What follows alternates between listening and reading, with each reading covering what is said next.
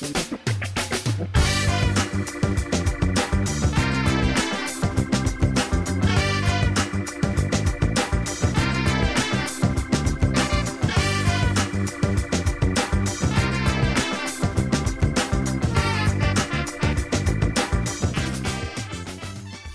there, my name is Ollie Lloyd and welcome to the Food Talk Show. On today's show, I'm delighted to be joined by Pete Russell, the founder of Ooooby. Now, many of you might not have actually heard of Ooooby, and I met them a bit earlier in the year at Groundswell, a festival that's focused on all things sustainable agriculture that I have to say you should definitely get to. But anyway, I came across them and thought they were doing something really extraordinary and believed that really too few people had heard about them. In essence, what they're doing is building a tech platform that's connecting small farmers with local consumers. So let me introduce Pete and let me just say a big thank you for joining the Food Talk Show. You're very welcome. Thank you very much for inviting me. So, just to frame it up, what's the basic idea of what you're trying to do at Ooooby? Ooooby is all about giving small scale food producers the option to be able to sell direct and therefore bypass the usual supply chains, the usual centralized supply chains, so they can make more money with the food that they're selling and uh, to make small scale viable again and to put small scale back at the heart of the food system. And how are you doing that? We provide an online platform, effectively an e commerce platform uh, which allows the growers and the and food hubs to be able to present their products online, but also we provide the digital infrastructure to organize all of the packing and deliveries. So it's about simplifying the packing, optimizing the deliveries, and just making it easier for that type of operation to be carried out. And so, look, on one level, digital's got easier. Surely people can do this themselves, or is it still super complicated and that's really the problem you're trying to tackle? Yeah, that's exactly that. It, it has gotten easier, but the, the specific uh, sales and logistics that go into small scale food when you're dealing with perishable items, you're dealing with highly recurring types of transactions. Um, is is a niche that has its own types of use cases that really there isn't very much or any software out there that's designed specifically to solve that problem. So in a way, um, you know, food is a lagging industry when it comes to going into the online space, um, and and that's because it's a more complex operation uh, that's very specific. And so we're solving those, so the, the sort of all of those little edge cases that really only apply to this type of, of business model. So, who are the customers who are using Ooooby? Well, there's two customers effectively. The first customer, or, or Ooooby's direct customer, are small farms and food hubs. And they are farms that uh, have a barn or a building on their on their land where they bring the food off the field or bring food from other farms in neighboring areas and they pack and dispatch that food in customer orders from there. Um, and then the secondary customer is our customer's customer. So they're households primarily. And they are shoppers that want to buy direct. They, they value the quality, they value the freshness, they value the taste, and uh, and they want to be able to get the food straight from the farmer. So those customers are the customers of of the hubs. And so, what are people or what are these farms doing at the moment if they're not using Ooooby?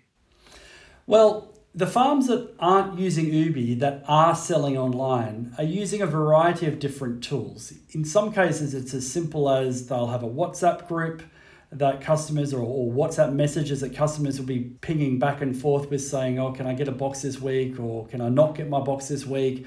They'll have a spreadsheet.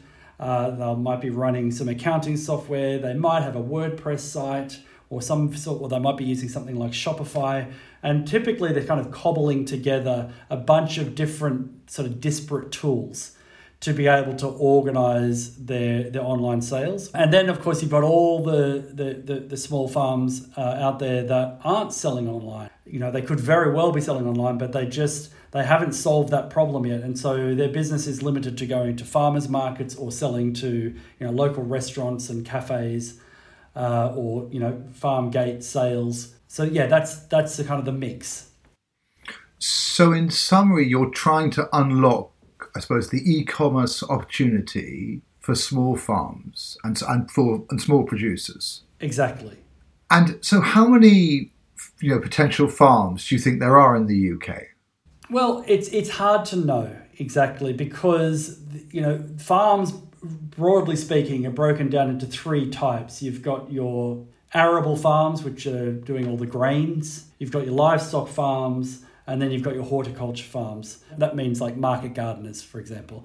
They're the ones that have a product that's kind of ready to go straight to the consumer. And then within that, that group of sort of market gardeners, you've got you know very large scale that are focusing on selling into wholesalers and selling into supermarkets.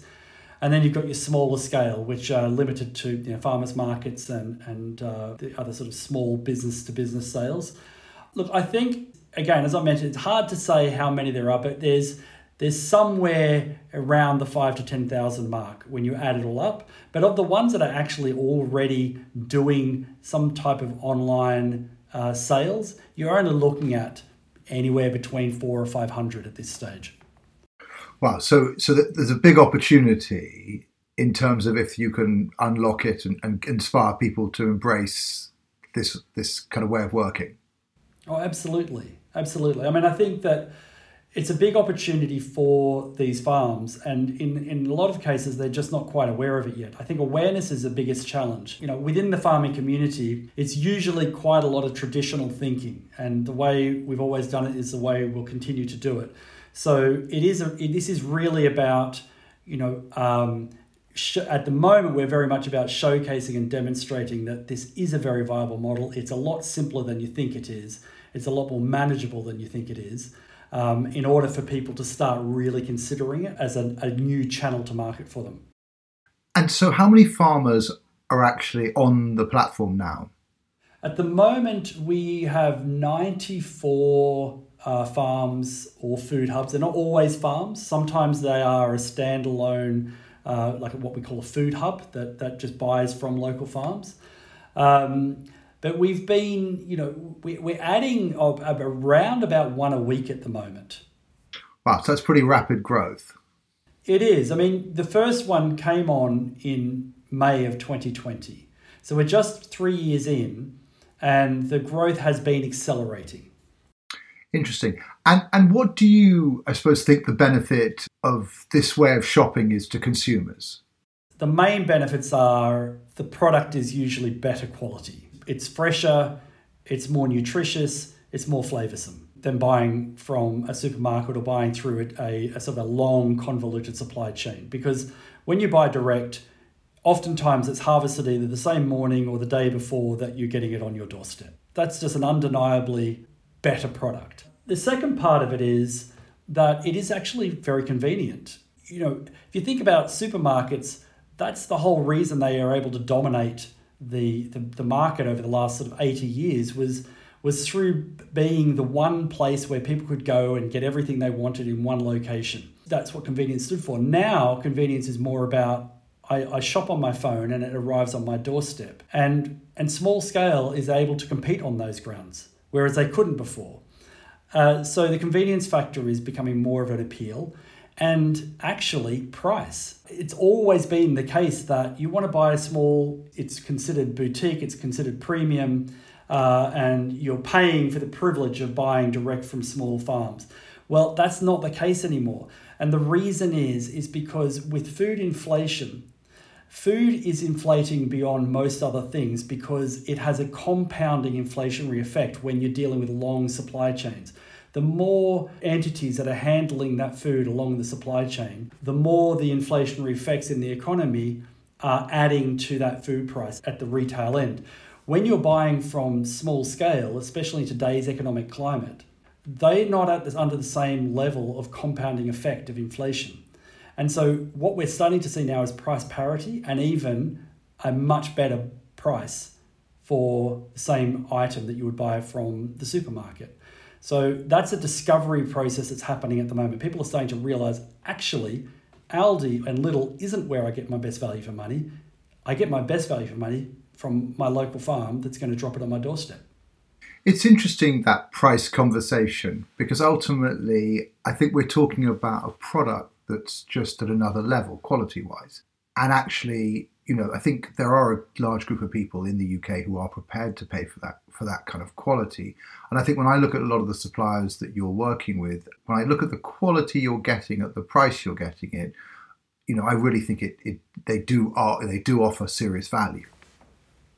Absolutely, absolutely, and in fact, that is that is the sort of the avant-garde customer for, for these businesses, for these these small farms, are the people who really do appreciate quality differentiation and they are prepared to pay the price. In order, though, if we want to see small scale independent farms starting to reclaim market share from the large centralized operators, price is a really important aspect.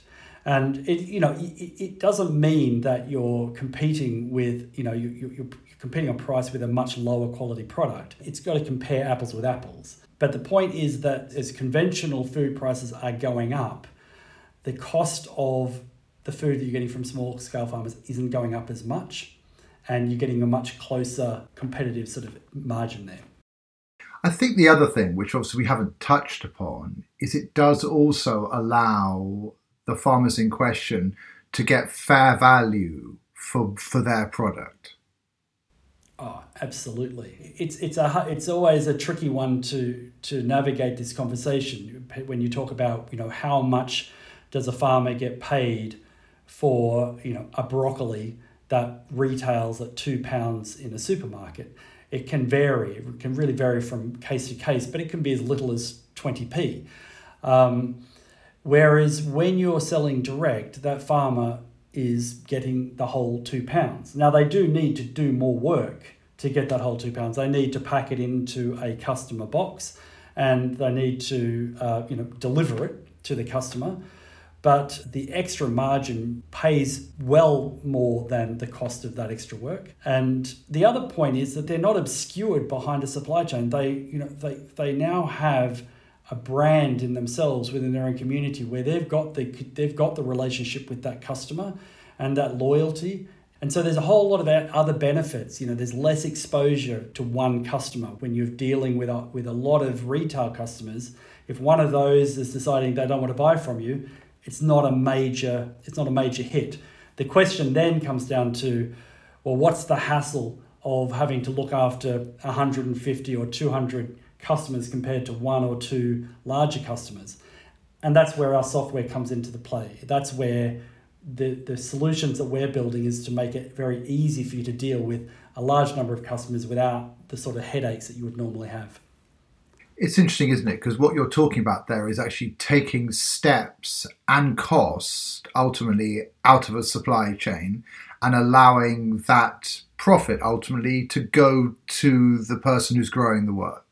It is effectively extending the the scope of what a food producer usually does to including the supply chain work, but then they're getting the margin from that supply chain effort. And in a lot of cases, it's what's really happening is it's the people who are working on the farm who are just getting extra work to do. So it enables farms to be able to employ an extra person who's able to do a whole general range of different activities and tasks on the farm. But one of those now includes packing boxes, or one of them might include loading the van up and, and going out and delivering to the customers. So it's creating economic opportunity on the farm because they're reclaiming the supply chain. They're controlling and owning their own supply chain. I think one of the things we haven't touched upon, I, I had a, a, lovely experience a few weeks ago where I was up on the Suffolk Norfolk border for half term and went to a little local farm called Everlong Farm, uh, which is run by Phil and Stacey. And what was great actually about it was not only did we buy pumpkins and potatoes and onions and lettuces and carrots and all sorts of stuff from them, but actually and I think you know you talk about this. You actually have a chance to develop a personal connection with where your food has actually come from, and I think that seems like a really important part of what you're doing. Uh, it certainly is. When we very first started Ooooby, one of the things that I recognized at that point is the story behind the food adds to the experience of the food. There is something about knowing the provenance, knowing who it's come from, knowing this, you know, the, the story about how it got to you, that somehow makes it more enjoyable on the plate. It, you know, it, it can even translate to, I'm sure this tastes better because, because there's an intimacy to it that just, just can't be replaced by anything else. It's sweet. I mean, and I know you, so, so you're a Kiwi. No, I'm actually an Aussie. I'm an Aussie. I'm an Aussie that, that, that was in, in New Zealand for 10 years. So I can't, yes. Ah, there we go. Yeah, because actually, they on this farm they had a special New Zealand pig, which was the kunekune, which, and I think you know that idea that you feel closer to the food and you feel that you enjoy the food more when you know where it's come from. Really, I think came came to life for me because actually, you know, the kids were able to say, "Oh, that's where this this came from. I understand this," and I just think you're right about that idea that the stories around the food really does help enrich the experience. Absolutely. So you must have a lot of fun getting to know a certain number of these farmers. Uh, it, and that's the other point is farmers you know, especially independent small scale farmers, they are the best people. I mean, they're just really good, hardworking, honest, and great people to be around and to spend time with. You know, there's there it's a spade is a spade, and and there's something so beautiful about having the opportunity to, connect with and relate to to people, small small scale farmers. They're just fantastic.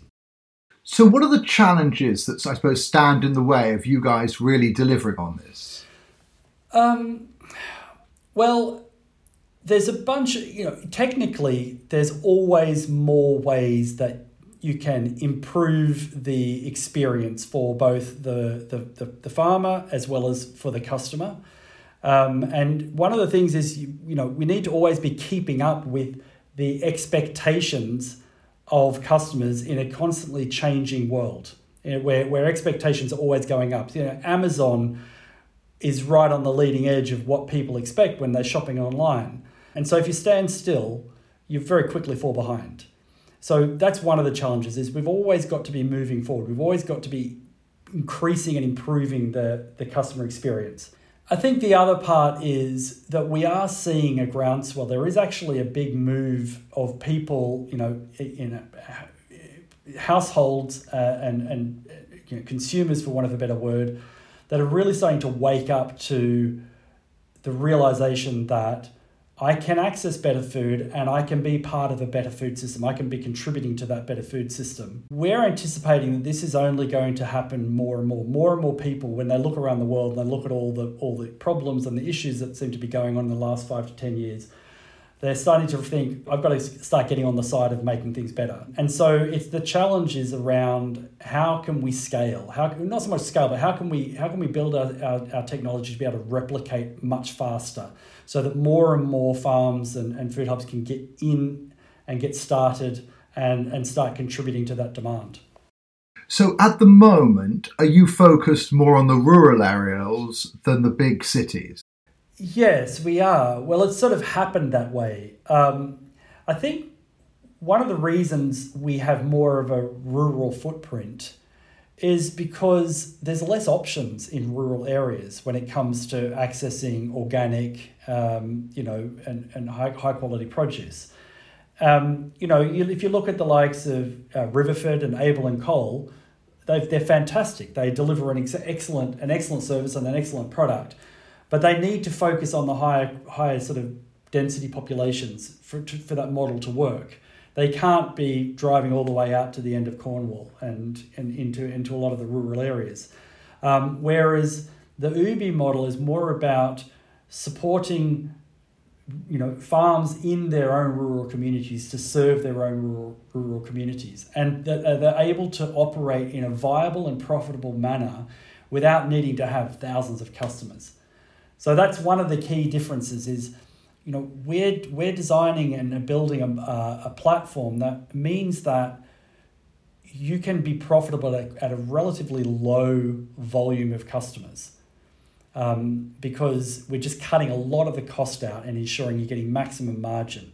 And a lot of these small farms, they don't want, you know, more than 100 or 200 customers. That, that's enough for them. And, it, and, and, you know, 150 customers when you're doing an average of 20 pounds, um, you know, basket value or box value a week, that's £3,000 a week in revenue.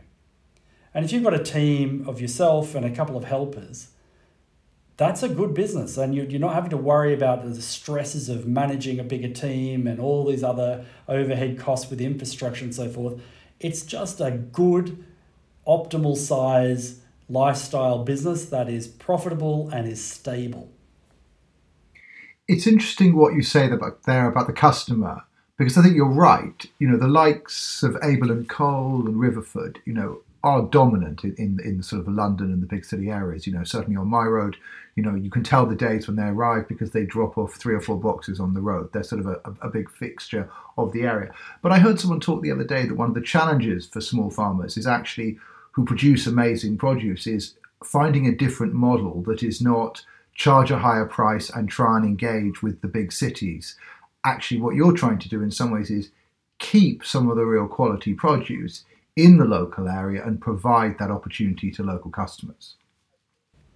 Absolutely. And you can do that without having to charge the premium prices because you're not having to add the costs associated with taking it into a big city.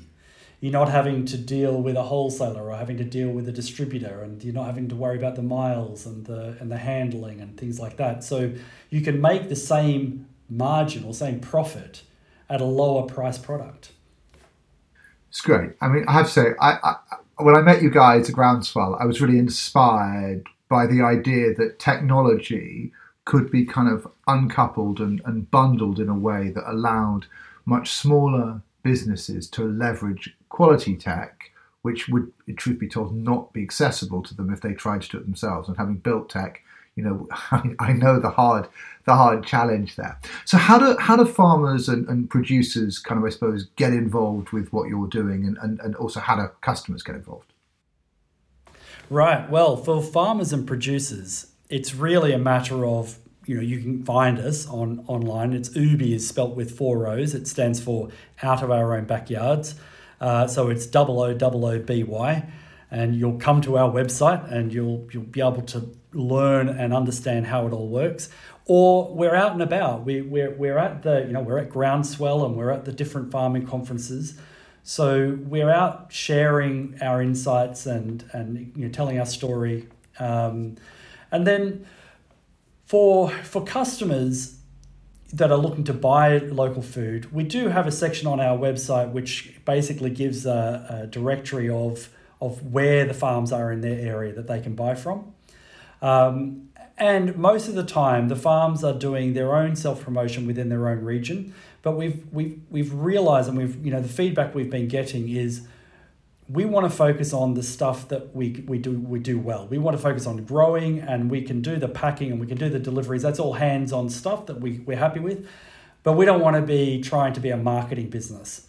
And so now what we're working in to our model is how can we help the farms to actually find and bring new customers to them so that they can really focus on what they do. The more that the platform evolves, the better position we are in to be able to tell the story, to tell their story, and to reach the customers that they, they wouldn't otherwise be able to reach.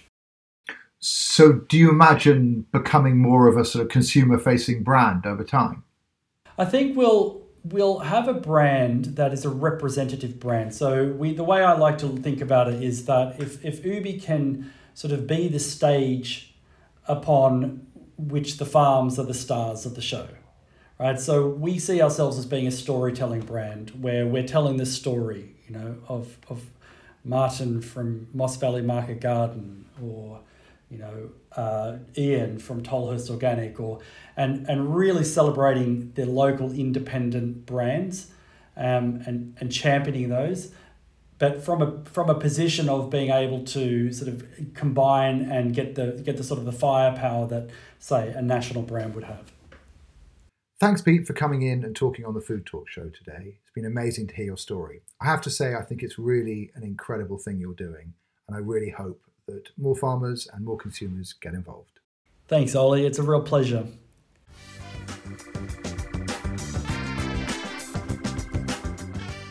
You've been listening to Ollie Lloyd on the Food Talk Show. Please do hit subscribe wherever you listen to your podcasts and follow us on LinkedIn. Thanks for listening.